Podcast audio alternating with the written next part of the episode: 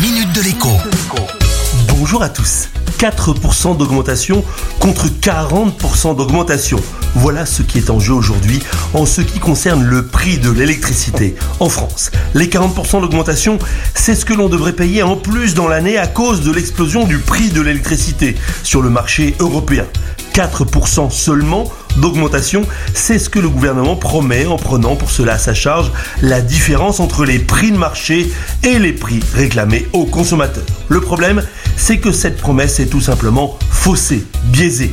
Quand le gouvernement promet de prendre à sa charge la différence, il promet en réalité de faire payer les contribuables et pas qu'un peu. On ne parle pas en effet de quelques centaines de millions d'euros à compenser. Accrochez-vous bien, mais l'explosion du prix de l'électricité en Europe et par contre-coup en France, c'est une histoire qui pourrait nous coûter jusqu'à 20 milliards d'euros sur l'année entière. J'insiste bien, sur l'année entière, car si rien ne change dans les mois à venir, eh bien il faudra encore débourser au moins 20 milliards d'euros en plus l'an prochain pour s'éclairer, se chauffer et faire tourner la machine à laver. Au passage, et ça ne va pas arranger les choses en termes de cohésion sociale, quand le gouvernement décide de prendre en charge l'augmentation du prix de l'électricité, il demande en réalité à tous les mauvais Français qui se chauffent au gaz, au fioul domestique ou encore au bois de payer une partie du chauffage des 30% de nos compatriotes chauffés, eux, à l'électricité. Vous pouvez tourner le truc dans tous les sens dans votre tête, mais c'est la stricte et pure